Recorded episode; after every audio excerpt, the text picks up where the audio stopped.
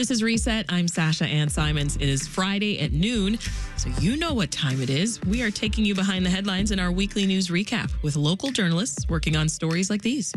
Chicago Mayor Brandon Johnson is spending $8.6 million to extend the city's deal with ShotSpotter for nine more months. Mayor Brandon Johnson backed out of a commitment with the county and state for the city to contribute $71 million to care for migrants through the end of this year. Chicago's Board of Education passes a resolution directing Chicago Public Schools to end its use of school resource officers. We're going to invest it's going to be incremental. Mayor Brandon Johnson is talking about a plan to borrow $1.25 billion to invest in neighborhoods.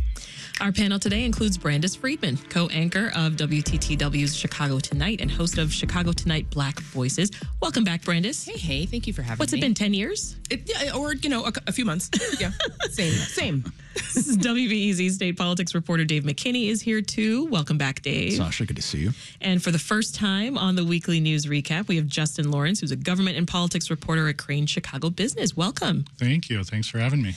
And I'll start with you. We'll put you in the hot seat right away.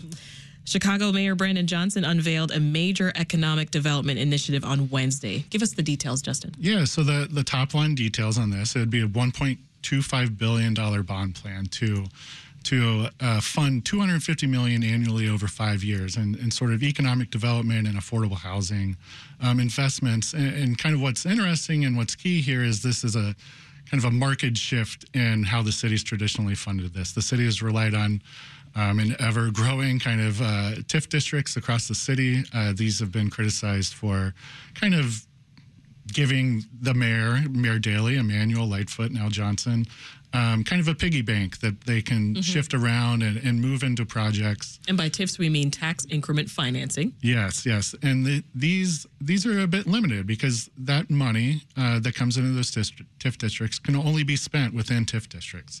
Uh, so it it can't be spent elsewhere. And kind of the issue with TIFs is uh, the ones that bring in the most money are in the one the areas that probably least need an injection of, of city dollars to to kind of spur investment there. Yeah. Right? So the argument for this bond plan is, hey, we open ourselves up. We can spend this money all over the city, uh, not just in within TIF districts, and we can we can do more with it. We can we can kind of directly build affordable housing. We can uh, do an interesting program. I'm not sure the name they've given it yet, but like provide low interest uh, construction loans to private developers mm-hmm. who would then build build affordable housing and then um, you know sell it back to the city, and the city would maintain it.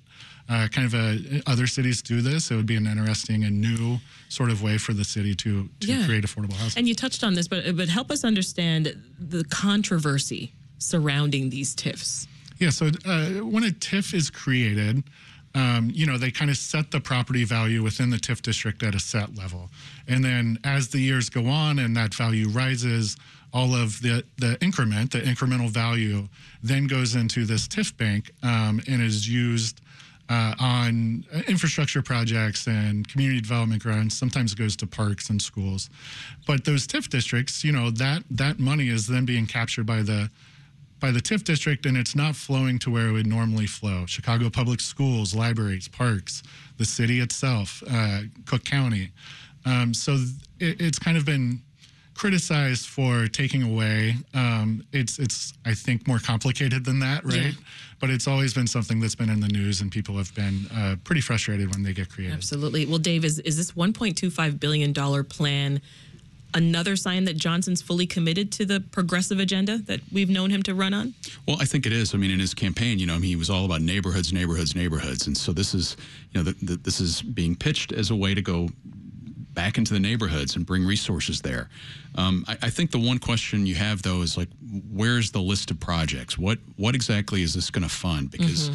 you know, a billion dollars is a lot of money, and the the whole principle behind general obligation bonds, which is what this would be, is that whatever you're spending that on, you hope that you still have that resource functioning and in place by the time these bonds are paid off. Yeah. And as opposed to just sort of like a candy you know sugar high on the front end of the, the, the borrowing. So I mean that's that's kind of the important part of the finance piece of this equation. You know, it it, it can't be pork projects. It, it, has got to have some legitimate use. And I think mm-hmm. you know from everything that I've pieced together on this, that's a question within the city council. Some some alderpersons have. It's like show us show us where this is going to go. Yeah, what's the likelihood then, Justin, of, of alders actually approving this plan? So, so this is a project that the mayor um, he's kind of put on a fast track, right? They introduced it at City Council this week in February. Um, he's said he wants it approved in March, uh, which is a pretty quick quick turnaround for such a large project. Um, to be honest, I, I do think that it it seems pretty likely that it'll be approved. I think people will have questions about it and they want to learn more details. And, and specifically, aldermen all across the city are going to say, um, "How do I sell this to my community?" And, and Yeah. I would want to sell it to my community by saying, "Hey, here's what we're getting out of this. Here's what Brighton Park's getting out of this. Rogers Park." Um, so I think there will be a lot of questions, but uh, kind of the key to this is that again, it can be spent throughout the city, and a lot of aldermen have been blocked out from using or kind of benefiting from TIF because they don't have TIF districts in their wards. So I do think it will be approved probably pretty easily, but there will be a lot of questions over the next month. Yeah. Brandis, let's turn to some other city council developments. Alders overwhelmingly voted to create restrictions on the opening of uh, new dollar stores. What are the details? Yeah, so uh, Alderman voted 42 to 7 uh, to crack down on dollar stores. And so the, the new rules are um, there's a ban on new dollar stores or stores that have uh, where the items are sold at a value of like $5 or less. Um, can't open within a mile of each other. Um, and they also have to have um, signage posted with a phone number um, where people who are customers, residents, whatever, that they can call basically to register complaints. Um, because the problem has been from a number of aldermen, there is a concentration of these stores on the south and west sides, um, and they are falling into disrepair, right? Um, they are overrun with trash, and we all know that trash um, attracts mice, or they are selling food that is expired. Um, you know, on the flip side of this, though, there are you know some folks some folks who say that these so-called small box stores are filling a void that the big box stores left when they left. Yeah, let's hear what 19th Ward Alderman Matt O'Shea had to say on that. Drive past any one of those 149 stores today, and you'll likely see overflowing dumpsters, broken fences, broken exterior lights, buildings in disrepair, shopping carts overturned on the sidewalk or in the parking lot. Yet it's funny, when I drive just five or 10 minutes outside my community in a predominantly white suburb, I don't see that. So, Justin, uh, Brandis brought this up. You know, the, the, the alderman saying here the stores in his Southwest Side ward, they're an eyesore. But we also know that they serve a budget friendly purpose for some residents, right? Right, and that that's what the dollar stores started to make the case of when they when they pushed back against this. That yes, um, and they also said, "Hey, look, you've you've kind of awakened us. We're we're aware now uh, of how how big an issue this is." I think the alderman would say, "We've been making you aware of this for years and years, and you've been fined, and it hasn't changed anything." Uh, but uh, you know, now that you're going to pass this ordinance, we're aware. We will fix it. Um, don't prevent us from from opening and, and kind of expanding. Um, it, it ultimately didn't that that argument didn't really pass muster. You know, this was something that got uh, delayed. It was supposed to be voted on in January, and it seemed that this pushback was really growing, and and I thought it might be more controversial, to even get delayed again. But it ultimately passed forty two to seven. Yeah. Um, there wasn't much opposition to it once it finally got to a vote. Uh, something to look at going forward. You know, they've uh, there's kind of been hints that this might be litigated, that they might bring a lawsuit. Kind of specifically, the way the ordinance is, is written is it blocks ownership groups from locating within that distance to each other, and not rather I see. the use of a dollar store or that kind of um, zoning use. So there might be some merit there to a lawsuit. Um, the city would not comment, obviously, on the potential for litigation, but that's kind of the next step here. Brandis, the Chicago Board of Education also made headlines yesterday. Fill us in on that. Yeah, so uh, they uh, agreed. I think it was. I'm not sure if it was a resolution or what they what the specific measure it was they passed, but basically they have decided to remove uh, school resource officers from the schools in the Chicago public schools that still use them. So, no more cops in schools. No more cops in schools, and we know that this is something that students really uh, began advocating for uh, in in you know 2020 um, when a lot of uh, a lot of you know society began to kind of reconsider the way we're doing things and are we being equitable um, and what's the impact impact on black and brown students. And so um, basically, the school district has to come up with a plan by its June board meeting for the removal of police officers in schools by the start of next school year. Keep in mind, they are only at high schools, and I believe there's a double digit number of schools that are 39 out of 634 district schools are still using SROs. Okay, so they were already being phased out. They were already being phased out. It started a couple of years ago, um, where it was left to the LSCs, the local school councils, to begin making that decision on whether or not, and some of those LSCs began scaling back. The mayor and city council also weighed in on several issues concerning the police over the last week. Uh, I want to start with the confusion over the ShotSpotter contract. Last Friday, the recap panel and I were debating whether or not ShotSpotter would be turned off that very same day. Well, it turns out this week we learned the city will spend $8.6 million to extend the contract for nine months. That is a bit more than what the city paid for this service for all of last year. Brandis, you- can you make sense of this? No, well, here's my speculation. All right. Um, well, because when the mayor, when the city announced that they were going to, um, that they were going to end this contract and it would be phased out by, you know, this short-term extension. Um, it, it, I don't think ShotSpotter, run by the company SoundThinking, I don't think that they had agreed to that deal at the time. And so I think when everybody gets behind closed doors and then they start to work out that deal, SoundThinking is going to make it worth their while um, to, to have that extension. I think it's also a blow to them, right? Even when the mayor who campaigned on getting rid of ShotSpotter, Yeah. you probably covered this last week. Even when he said that he was going to uh, cancel this contract, their their stock fell. Yeah, well, I mean, while we're on, uh, you know, going back down memory lane, talk about the, the controversy here, Brandis. What, what are we hearing on both sides about this gunshot detection technology? So you hear from law enforcement, and we know that CPD Superintendent uh, Snelling has said that this is a, an important part of the the crime fighting tool, right? Like the city has invested in a, a large number of these strategic decision support centers around the city that include ShotSpotter, along with some other technology that can um, identify where a gunshot is coming from law enforcement says it allows them to deploy an officer much more quickly. Um, and sometimes there are shots that are picked up on ShotSpotter that no one dialed 911 for. Um, so they're saying it allows them to respond more quickly. And I think there was even the argument that they act as sort of a deterrent, right? That like if if uh, uh, it, it's keeping shots from being fired, right? Right. Because someone People knows know that, that it exists. Yeah. by this technology. But it's being criticized. It is being criticized heavily, especially because these are mostly in you know black and brown South you know South Side West Side neighborhoods, um, and there's the argument that it contributes to the over policing of these neighborhoods. And it doesn't you know? always work. It's ineffective. And Sometimes it it's picking up always fireworks. work. There have been multiple reports um, that it's missing shots uh, or that it's misidentifying shots. Yeah. In other police related news, Justin, we talked about this one last week too. City Council rejected an arbitrator's ruling allowing the most serious police disciplinary hearings to be heard in private. Now, this week, the police union showed that it's not going down without a fight. Yeah, and this is another thing at City Hall that's been percolating for months. Um, they've had a series of votes on this. So the entire time, uh, John Catanzara, is the president of the Chicago Fraternal, Fraternal Order of Police, you know, they are the largest police union, mostly rec, uh, representing rank and file soldiers.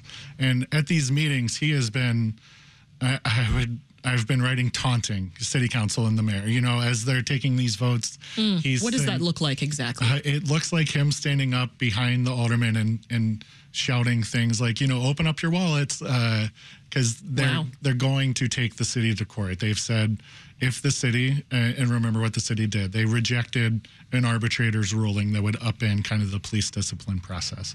Um, so now the the FOP they they originally sued and won, a temporary restraining order from allowing the Chicago Police Board from hearing these sorts of kind of uh, harsh discipline, up to a year suspension, up to termination uh, cases from being heard, and now they are seeking kind of the final judgment here, right? A summary judgment to kind of end this process, uh, at least in the first courts level, the city could always appeal and force the city, even though the city council rejected it, even though the mayor wanted them to reject it, to force the city to adopt the arbitration ruling kind of over their objections. Yeah.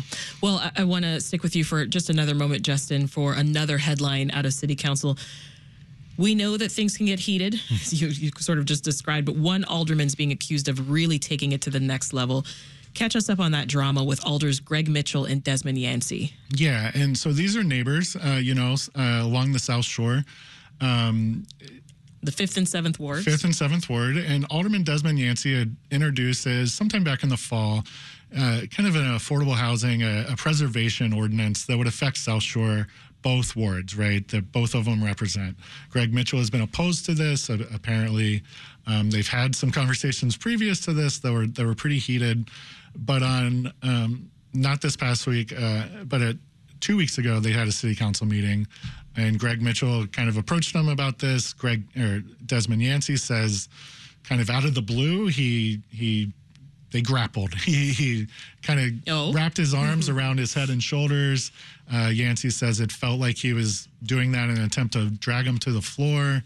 Yeah, um, Yancy claimed he was quote the victim of an unprovoked assault. Yes, and, and, and, that that kind of language that was um, in an email to his all of his colleagues and the mayor saying that this happened and I think Mitchell should step down from his leadership role as he's the chair of the yeah. transportation committee, he's the vice chair of the Black Caucus. Well, they're um, saying it's also not the first accusation against him. Right. I, I, we should say here that, that Mitchell has um, blanketly denied any sort of physical assault. Okay. Um, but he, yeah, a, a couple months ago at, at City Hall, there was someone who is it was on the first floor was uh, filming Greg Mitchell in a way, and he didn't like that, and he kind of grabbed the phone out of the guy's hands. And mm. then recently, uh, uh, someone in his uh, in the seventh ward who's been um, sheltering migrants, kind of is at, at his own cost. He's a landlord. Um, he claims allegedly that you know Greg Mitchell threatened him and. Uh, was very aggressive in telling him that he doesn't like what he's doing and you okay. hear from him. So you know, th- we don't have a resolution to this yet. Um, the Black Caucus met after the city council meeting on Wednesday to discuss this. Um, both of these aldermen are black. They're both members of the Black Caucus. Um, and the mayor said he would speak to both of them over the next 36 hours, uh, which is about right now. Oh, I, th- boy. I think so. Maybe we'll hear more about this if he's actually going to lose his spots. But um, what does this remind me of grade school? It is. Reason, I mean, right? it is. Yes. Principal's office. Mm-hmm. You're in trouble. Yeah, Dave. Looking at you before we take a quick pause here for an update on what's happening with aid and services for, for migrants. I'm hearing the city recently closed four shelters. Uh, that's right. Uh, in the Loop, North Lawndale, Lakeview, and North Park. And that's basically a result of a lull in migrants coming into the city. I mean, January and February are traditionally kind of the, the low period of time mm-hmm. when there's migration across the border.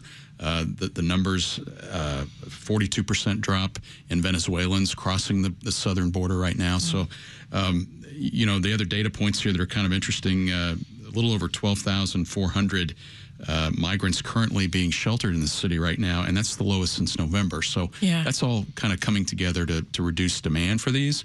Now, of course, some of them are, are positioned to, to reopen if the need arises, and, and certainly, you know, I think the whole city is kind of on on uh, guard for what happens with the Democratic convention. You know, who what what kind of spectacles oh, yeah. do we do we see uh, coming from you know perhaps you know potential enemies of the Democratic Party in we the city We are exactly of six months away. That's right. Yeah. This is Reset. I'm Sasha Ann Simons, and you are tuned into the weekly news recap, where we take you behind the headlines of the week's top local stories. Now, before the break, we took a close look at what's been happening at City Hall and City Council. But there's a lot more news to get to. Governor J.B. Pritzker's sixth State of the State address calls for some new tax increases. One big ongoing challenge the crisis that has brought tens of thousands of migrants to Chicago. Pritzker proposing to spend $182 million to address the need. His proposal would result in a $128 million surplus after increasing taxes on large corporations and sports books to offset a potential $900 million deficit. Still $800 million in additional tax revenue to fund the migrant mission, mental health resources, early childhood education, and birth centers, specifically to help mothers of color. Our panel today to help break down these stories Brandis Friedman, co anchor of WTTW's Chicago Tonight and host of Chicago Tonight Black Voices. Justin Lawrence, government and politics reporter at Crain Chicago Business, and WBEZ state politics reporter Dave McKinney. Now, Governor Pritzker unveiled a nearly $53 billion budget this week, Dave. Took nearly 52 minutes to unveil that budget. Walk us through a few of his big budget plans and, and who some of the big winners are. Yeah, you and I were together in the studio going, We were. going over that on uh, Wednesday. Well, I mean, this was a budget that was billed as, as uh, a rather austere budget compared to some of the other ones he's had because there's been, you know, this influx of, of income tax and sales tax revenues plus federal help. And a lot of that is sort of slowing down right now. And so they've, they've been kind of tapping the brakes a little bit. This is, you know, this is not a budget where we saw a lot of cuts necessarily, but it was one where he you know, continued as we talked about Johnson earlier in the show, funding his priorities, kind of reaching, you know, uh, re- going after his base. Uh, money that went to uh, early childhood programs that was a, a, big area, about 400 million dollars there. Mm-hmm. 250 million toward uh, homelessness, uh, a half a billion dollars toward uh, uh, continuing to build Illinois as a quantum computing hub, which is a big priority of the governor. He's kind of a, I, I, you know, I'm going to say a computer geek, but he's much more than that when Yeah. it comes to you know his interest in trying to develop that that technology in Mhm. Illinois, um, and and uh, you know smaller things that, that I think have a, a broad swath. I mean, there was a, an initiative that it's it's uh, uh, back in uh, prior, prior prior to July as part of a package that the legislature passed to, to help people contend with inflation. They suspended the one percent state tax on groceries. Yes. and so this is something that uh, it, it sunsetted in July. Yeah. And Pritzker is saying, well, let's make that permanent. Let's get rid of that. And it's, you know, not a big thing for people. I mean, most people probably will forget about it after a certain point in time. But in his speech, he said, you know, it might save a few hundred dollars. He made it a big moment. Yeah, for sure. It's he wanted people to know about thought it. it was so. 10%. So I mean, that's kind of the, the broad swath of it. I mean, you know, there there are other pieces, bits and pieces of it where he talks about you know trying to get the pension systems in line, and and you know that part of it was was really I think kind of a another outreach to the bond rating agencies because you know he he will he he has touted repeatedly how the state on his watch has had like nine bond rating upgrades, and and our finances have become more stable under his watch. So Mm. that was a bit of the, uh, another flavor of that speech. Uh, Brandis, anything stand out to you in the governor's address? Some of the stuff that Dave uh, already mentioned, I was, you know, sort of watching and curious about uh, about education and how that would be funded. Um, just because I remember when the equity based or the equitable funding formula um, was uh, passed under Rauner years ago, 2017, I think it was. Um, that, you know, that was a big production. That was a big fight, and obviously, it, it only works, or the you know experts say it only works if you continue to put in the funding every year. And it looks like he's only putting in the 350 million dollars that is already required um, because the st- it, I think at the time it took like a billion dollars, and so the state would have to put in hundreds of millions each year in order to keep it going. And so it looks like looks like he's doing that. I was also curious about um, you know what he would say with regards to um, early childhood, um, and it, it included what 13 million dollars um, for a new state agency that he has already announced um, about um, early childhood education. So he's creating a whole new um, a whole new agency there. So that, that, those were the things I was kind of looking for and curious about what he was gonna what the plan was for those because I know Yeah. obviously early childhood has always been something for him. So What were you keeping an eye on on, on Wednesday, Justin? Yeah, two things stood out to me, and I'm I'm looking at Dave to keep me honest on the facts and figures here. Um, but but that increase on sports betting, uh, right? It would more than double it, go from 10 to 35 percent. That is that's a very large increase uh, year over year. He's I believe uh, the governor said it would bring in a, another 200 million annually. But I mean that's a very fast growing industry. Um, you know, I mostly I mostly focus on the city. The city only um, has a two percent tax on sports betting, so I, Yeah. I my first thought was maybe the city is seeing that and saying, "Oh, maybe we should go up a little higher." But um, so that stood out. And then the other, I mean, it's kind of a small investment, but it it would have a been a big impact. Is this um, ten million dollars to wipe out? Uh, potentially a billion dollars in uh, state residents' medical debt. Yes. Um, that's a similar. Uh, the Cook County has had a similar program. Um, Cook County, I believe, was using federal COVID relief dollars to do this, and it's it's a program that's really one plot. It's um, you know, it's it's kind of just a direct. We will buy up your debt and wipe it out, and it's kind of a direct benefit to people who are struggling. Yeah. Brandis Pritzker committed $50 million to, quote, attack the root causes of housing insecurity for black Illinoisans. Any details? On yeah, this? so yeah, that's for the funding for the Home Illinois program, which addresses prevention response to um, homelessness, expanding housing support, creating job opportunities, um, and it, I think he also talked about uh, you know services to young adults, those who are aging out of the foster care system, um, who have have higher rates of going on to become homeless. Um, obviously, folks, you know, I j- just ran a story about this yesterday um, about the evicted exhibit and how um, the the relationship between you know you miss that rent payment or you miss enough of them, you're evicted before you know it, you're you're unhoused. Yeah. Um, and so uh, addressing that because we also know that Black people are disproportionately impacted by homelessness. Yeah. Uh, Governor Pritzker is also gearing up to fight with the powerful insurance industry, demanding major reforms. What did the governor say there, Dave? Uh, uh, Sasha, he's calling it the Healthcare Consumer Access and Protection Act, and it's got you know several prongs to it. Um, one would ban uh, what he called junk insurance plans that really. You know, I, I'm not even sure I understand what the point of it is, other than taking people's money, because it's it it as I understand it, some of these plans don't even offer the base things that are guaranteed under the Affordable Care Act. Mhm. He wants to. There, I think about a dozen states have have attacked those types of plans that are out in circulation. Uh, there's another piece of it that would. Um, go after insurance companies requiring prior authorization for things like mental health services. Mhm. Uh, and then there's, uh, I, I had a colleague in the newsroom here the other day tell me a little bit about her experience. She has eczema and she went to the doctor to get treatment for it. And the doctor said, Hey, I hate to do this to you, but it's a situation where I've got to prescribe this stuff that probably won't work, but the insurance company says I've got to do it. Wow. And and then once that fails, we'll give you the stuff that works. And so that that practice uh, is is something that's being targeted under this plan as well. And uh, Justin mentioned that the governor's budget includes, you know, the spending millions to, to really wipe out some of that $1 billion in private medical debt for, for low income families. How is he proposing to pay for all this? Well, I mean, there's a very short out, or very small outlay that the state actually has to make to make a huge difference. Uh, because you know, basically, what we're talking about this would this would help roughly 300, 350,000 low income uh, folks who have you know this massive debt that they've accumulated and can't pay for. And and what this would do is is uh, acquire the debt it would help it, it, would it would it would go through a nonprofit but it would help acquire this medical debt and then it, it's negotiated down basically and Mm. so it goes away and so this is a this is a, an effective technique to help you know basically improve the lives of people who are on, on the lower strata strata of the ladder All right, the governor also addressed the migrant crisis during Wednesday's State of the State address. Let's listen.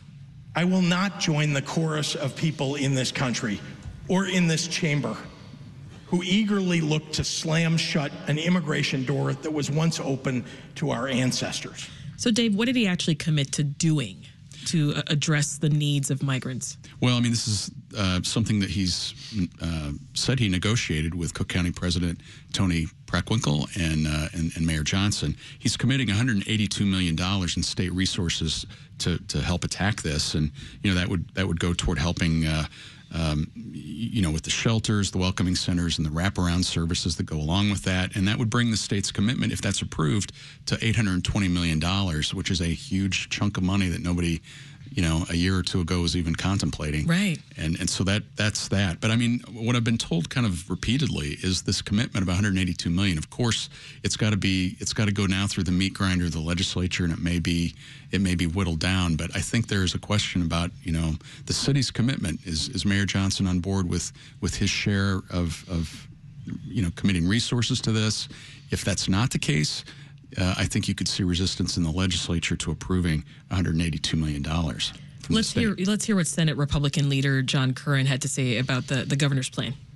Governor Pritzker just proposed raising taxes on Illinois families and businesses by more than a billion dollars to pay for the migrant crisis he created.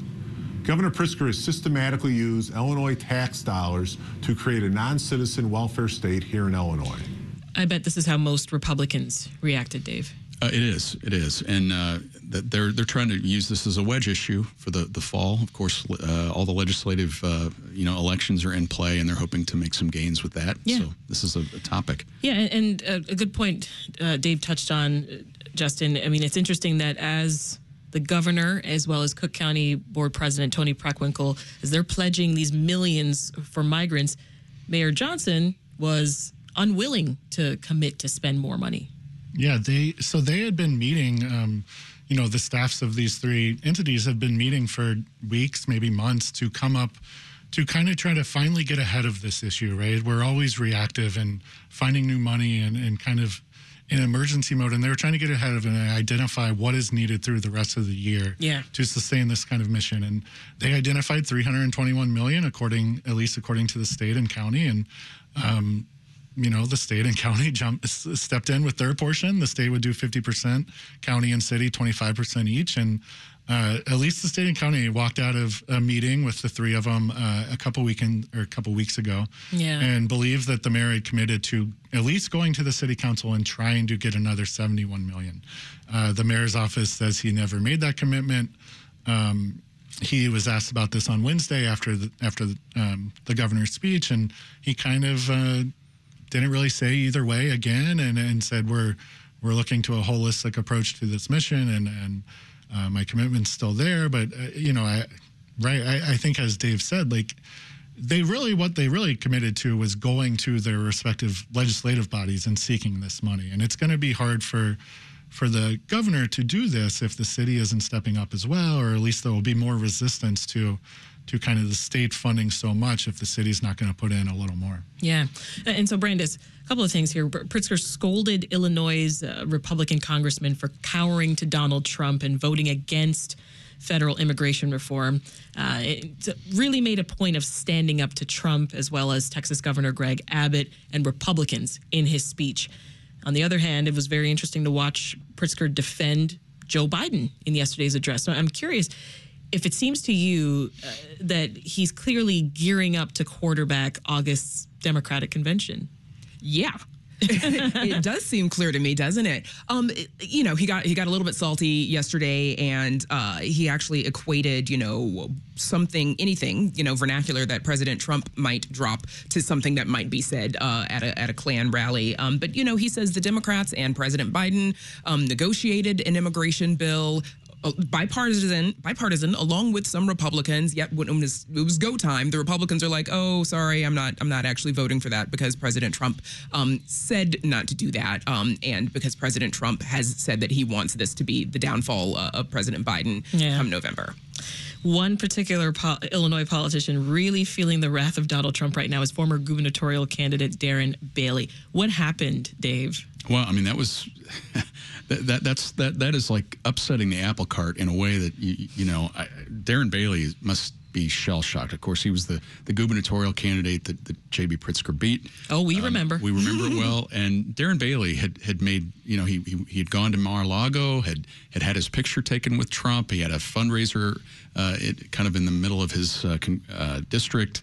Uh, or former district uh, with Donald Trump Jr. And so he was just doing everything he could to to uh, curry favor with with Trump. And that that district, the congressional district that Mike Bost has and that, that Bailey is going after, I think was 56% voted Mhm. for Trump. So it's Trump land. Yeah. And and this uh, this upends him. It's enough to you know legitimately you know bring his candidacy into question. Not only that, but it might also end his political career. It's a big You know, blow. It's absolutely a big blow. It, it could it could cause him to lose this election. Let's hit on one more congressional race before we take a quick break, Dave. What is happening with Republican incumbent Bill Foster? Yeah, I mean, I just profiled that race uh, this past week, and you know, uh, Foster, as is the case with other uh, congressional Democratic incumbents uh, in Illinois, is facing a primary. He's going up against a, uh, a, a an immigration lawyer named Qasim Rashid. Uh, Rashid is trying to to go after. Foster on uh, not being willing to call for a ceasefire in Gaza. Uh, he says that, that Foster is beholden to business interests, but you know, I, it, it's it's really it, it doesn't seem as if Foster has a whole lot to worry about. He's he's uh, run this district, or, or you know what most of it for about eight terms, Mhm. uh, and and he's uh, you know he's not on anybody's radar in terms of the congressional handicapping groups that we often turn to to see which races are hot and which ones are not. So Foster is is in pretty good shape, and then whoever wins that primary is going to go up against you know one of three Republicans who are who are running in that primary: Susan Hathaway Altman, uh, Jerry Evans, and, and Kent Mercado. What suburbs fall in that district? It's it's a it, it, it covers virtually every piece of the collar counties. It goes from you know down in Will County all the way up to to Belvidere. And you know the thing about Foster, I mean he Belvidere was not part of his former congressional district because it, it got redrawn with the remap here a couple years ago. But but when uh, the Belvidere auto plant was shut down. Foster sprung into action and, and, and helped, along with Pritzker and, and others, to, to really bore in on on, uh, on on President Biden and the United Auto Workers and the automakers to reopen this plant, and they and they did. So I mean, that's something that that you know it's, it's a big feather in Foster's camp. And we're back now with more Reset. I'm your host, Sasha Ann Simons, and we are in the home stretch of our weekly news recap, giving you a closer look at the top stories across Chicago and Illinois. Before the break, we went through the highlights of the governor's budget address. We still got more news to cover with Brandis Friedman, co anchor of WTTW's Chicago Tonight and host of Chicago Tonight Black Voices. Justin Laurence, government and politics reporter at Crain's Chicago Business, and WBEZ state politics reporter Dave McKinney. Now, as we chatted about before the break, Justin, Illinois lawmakers were in Springfield this week, and so was White Sox owner Jerry Reinsdorf. What was he doing in the state capitol? Well, according to him, he was just going there and talking and not talking specifics and Oh, uh, just okay. kind of meet and greeting and walking around with a, a very cool leather jacket. But um, I mean, I think we all know he was there because the Sox want a stadium in the South Loop at the 78 property that's been vacant for decades. Um, uh, you know, our reporting is that he is seeking like uh, roughly $1 billion um, for the stadium itself. Uh, and then there's another hundreds of millions of dollars in uh, previously approved TIF district that we talked about before, TIFs, um, that would pay for infrastructure around the stadium and around that larger site to kind of connect it to the rest of the city and uh, unlock its potential. Um, this deal would be paid by an existing 2% hotel tax on on city hotel stays. Um, which he would argue it, and the team is trying to argue, oh, that doesn't affect residents, right? Those are those out of towners coming in, and we're taking their money. Um, and then it would be backed by a second layer. It would be kind of like a sales tax overlay district, is is how I referred to it. I think it could be called a sales TIF, and that is the state's portion of sales taxes in this 78 development. So as it gets built up and sales tax start getting generated, they would be set aside and used to back this new debt to pay for this new stadium. Um, so that's something obviously the state would have to approve. Um, he's down there speaking to, I believe he spoke to um, the four tops, right? Mhm. The, yeah, the legislative leaders. yeah, the legislative leaders. Uh, The four tops. Yes. Please tell us more. Well, those Brandon, are- Brandis and I are looking at each other like, the wait, four tops. excuse These us? are not the four I'm tops. at- I promise. yes, We know yes. the four Yeah, tops. yeah, not the four tops, the four tops. Some four Uh, tops. So these are, yeah, the the Democratic, you know, the the state uh, Senate president, the the House Speaker, and then their counterparts on the Republican side, the minority leaders. Um, specifically, he has not spoken with Governor J.B. Pritzker, who is who's um, been he's been dismissive of this. He he said he's not really in favor of of subsidies for privately owned stadiums, but he is specifically not. You know, I think he probably could have killed this if he had said, absolutely never, we're never doing this. Mhm. And he has not done that. And that's opened up the door for lobbying and speculation and uh, continued discussions. But they have not met yet. So uh, I am sure Jerry Reinsdorf would like to schedule that soon. I'm just here excited that I got you to talk about TIFs twice in one recap. I, what kind of reaction do you think Reinsdorf's getting from downstate leaders? Well, I mean, I, I think it's uniform. I, I don't think that there is great enthusiasm for this right now because it, it- people are sort rightfully scratching their heads here because Guaranteed Rate Field, which was built, you know, on, on the backs of taxpayers in the late 1980s, early 1990s, the bonds for that still haven't been paid off. And you know, while this, while the concepts and the renderings of this new stadium that he's talking about are beautiful, and and everybody can kind of see a need for how you know that you know dressing up the South Loop that way, there there is a lot of appeal to that. Yeah. I think it's counterbalanced with the idea that you know this is a sports franchise that that over four decades has won one championship, and and the way that it's been run um, on his watch has left a lot of animosity. People just, I, I think largely though, it's just a question of the public financing piece of this. Yeah. You know, we're talking about a billionaire sports owner, uh, interested in the legacy. Obviously, he's he's as Justin pointed out. You know, I think it's significant that you know the governor has not publicly given him much hope here that, that that he's on board. I mean, you have you have really one billionaire in our governor versus another billionaire, and and and I That's think right. those Battle discussions, billionaires. battle of billionaires, and you just have to think that that Pritzker can kind of understand the the underpinnings, the economic underpinnings of what it is that Reinsdorf is trying to accomplish here. And of course, part of that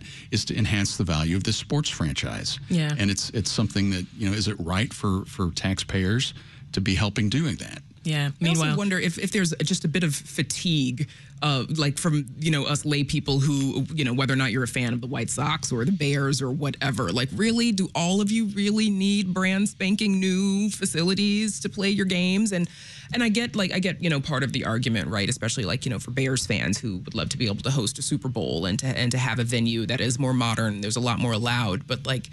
I guess just as I'm a fan of sports, but not a big fan of sports. And is there a little bit of fatigue from folks who are just like, eh, this is a lot? can't you y'all. just It's use a what you have? What's wrong with the one you have? What's wrong with the one you well, have? And, and don't forget too that you know we we we're talking about uh, a new I don't know what it even what, what it even would be called Comiskey three guaranteed rate two whatever it would be called 2.0.